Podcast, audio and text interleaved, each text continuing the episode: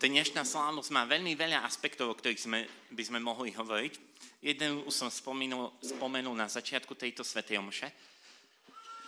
A druhý, na ktorý chcem poukázať, je niečo, čo je veľmi silno teologické a keď to hneď na začiatku nepochopíte, nie je to váš problém, je to môj problém.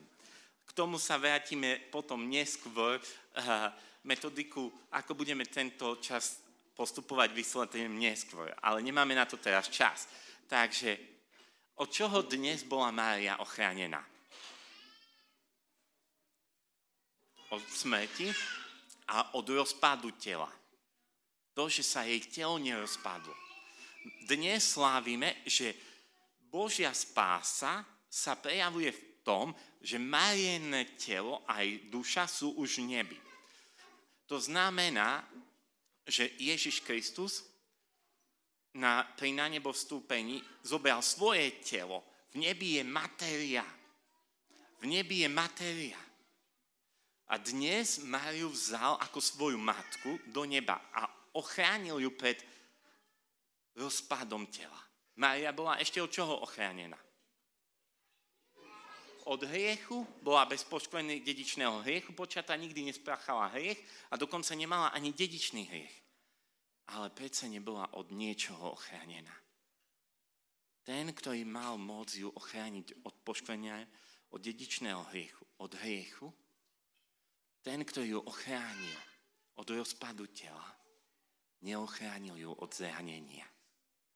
Dokonca dostala proroctvo, že tvoju vlastnú dušu prenikne meč. Ak chceme ísť do neba, musíme sa chrániť toho, aby sme boli oslobodení od zranení. Do neba idú iba tí, ktorí majú zranenia. Do neba sa ide iba so oslávenými ranami. Tak tam prišiel Ježiš. Jeho telo má oslávené rany. Mária, jej telo sa nerozpadlo, ale má rány. Jej dušu prenikol meč. A je s oslávenými ránami tam aj Mária. To, čo nás učí dnešná slávnosť, je nie, že máme byť masochisti a sadisti. To nie. Ale že si vyberáme zraniteľnosť. Svätý Pavol dostal proroctvo hneď pri obrátení, keď Ananiáš mal ísť k nemu. A ja mu ukážem, koľko má pre mňa trpieť. A tento Pavol nám dáva kľúč, aby sme pochopili túto zraniteľnosť. Hovorí, že mám záľubu v slabosti, mám záľubu v potupe, mám záľubu v krehkosti. To, že si vyberáme zraniteľnosť, neznamená, že sme sadisti a masochisti, to by bolo chore. Ale vyberáme si krehkosť, vyberáme si závislosť na Bohu, vyberáme si zraniteľnosť, lebo len ten, kto miluje, len ten, kto je zraniteľný, miluje. Kto miluje, musí byť zranený. Nie je možné milovať a nebyť zranený. Láska nás vovádza do zraniteľnosti. A na druhej strane, ak naozaj chceme byť spásení, Ježiš povedal, že neprišiel volať spravodlivých, ale hriešníkov. Lekári nepotrebujú zdraví, ale chorí. A ak si chceme vybrať nezraniteľnosť, ak si chceme vybrať zdravie, nikdy nestretneme Ježiša. A toto neplatí pri obrátení. Toto platí neustále. To neznamená, že máme hrešiť. Mária bola zranená, aj keď nepáchala hriech.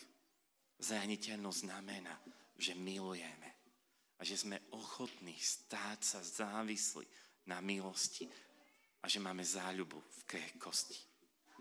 A tak Ježišu, prosíme ťa, aby na príhovor tvojej matky, ktorú si dnes vzal do neba, ochránil si nás od všetkého falošného perfekcionizmu. Ochránil si nás od akéhokoľvek klamstva, že nič sa nás nesmie dotknúť. Že musíme byť pevní. Ježišu, tá, ktorá bola vzata do neba, bola zraniteľná. Oslobodil si ju od hriechu. Oslobodil si ju od rozpadu tela. Ale nechal si ju zraniteľnú. Daj nám milosť prijať našu zraniteľnosť. Amen.